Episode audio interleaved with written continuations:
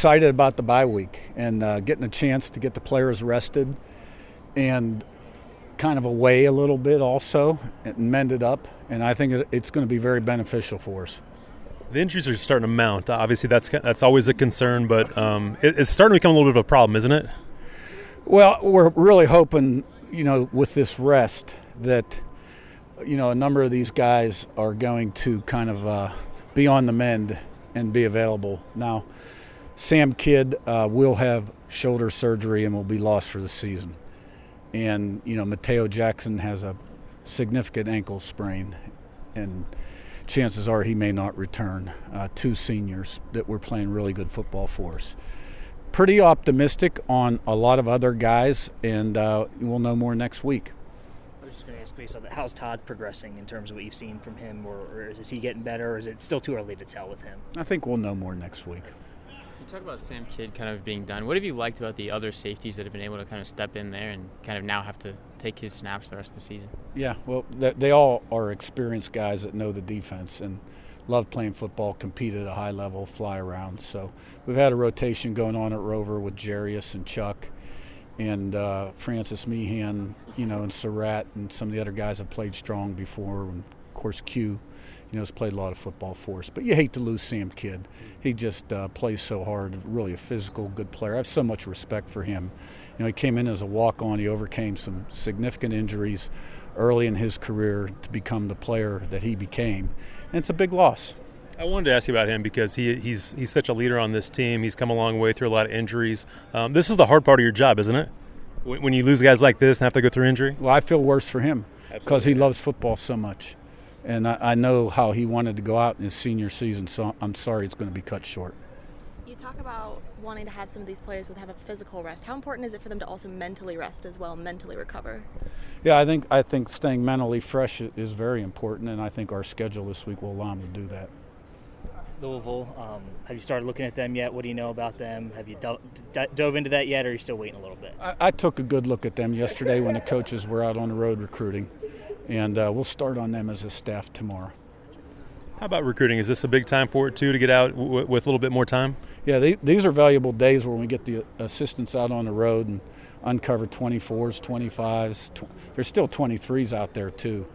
And, the portal will crank up on December 5th. And, a lot going on at the FCS level cranks up on the 21st. So I like where we're at in recruiting. But, in recruiting, time is money, and we're going to be entering a critical time. But the focus right now is really on finishing the season strong, which I'm confident we can do. Just one more thing on recruiting. Has the jump up to FBS, is that making impact? Do you see that when you guys are out on the recruiting trail? Yeah, there's no question about it. We've had a number of prospects and portal guys that we are allowed to talk to. We're allowed to talk to the graduate students right now.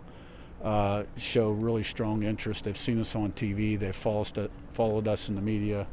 Our successful start. We got a lot of national recognition as a program, so we're really getting a lot of strong attention. As you're 7 games in now, how do you kind of rate overall how you feel like this team has played this season in its first 7 FBS games? I mean, it's pretty obvious that we won our first 5 games and had 2 winnable games that we didn't win. And I think what the players learned from that is the standard of performance required week in, week out in the Sun Belt Conference. It's a tough conference, in particular the East, and the standards of preparation required. We've turned the ball over 11 times because I'm going to count the PAT field goal block, which leads to points and momentum swing, and the punt block from last week, the last 2 weeks, and still could have won both games. So, let's play our A game and protect the football, and let's see what happens.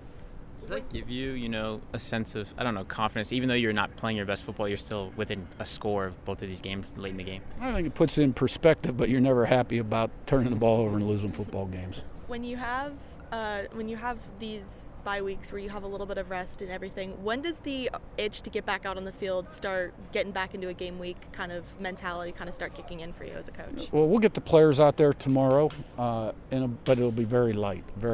And then we'll have a short practice on Thursday and see where we go from there.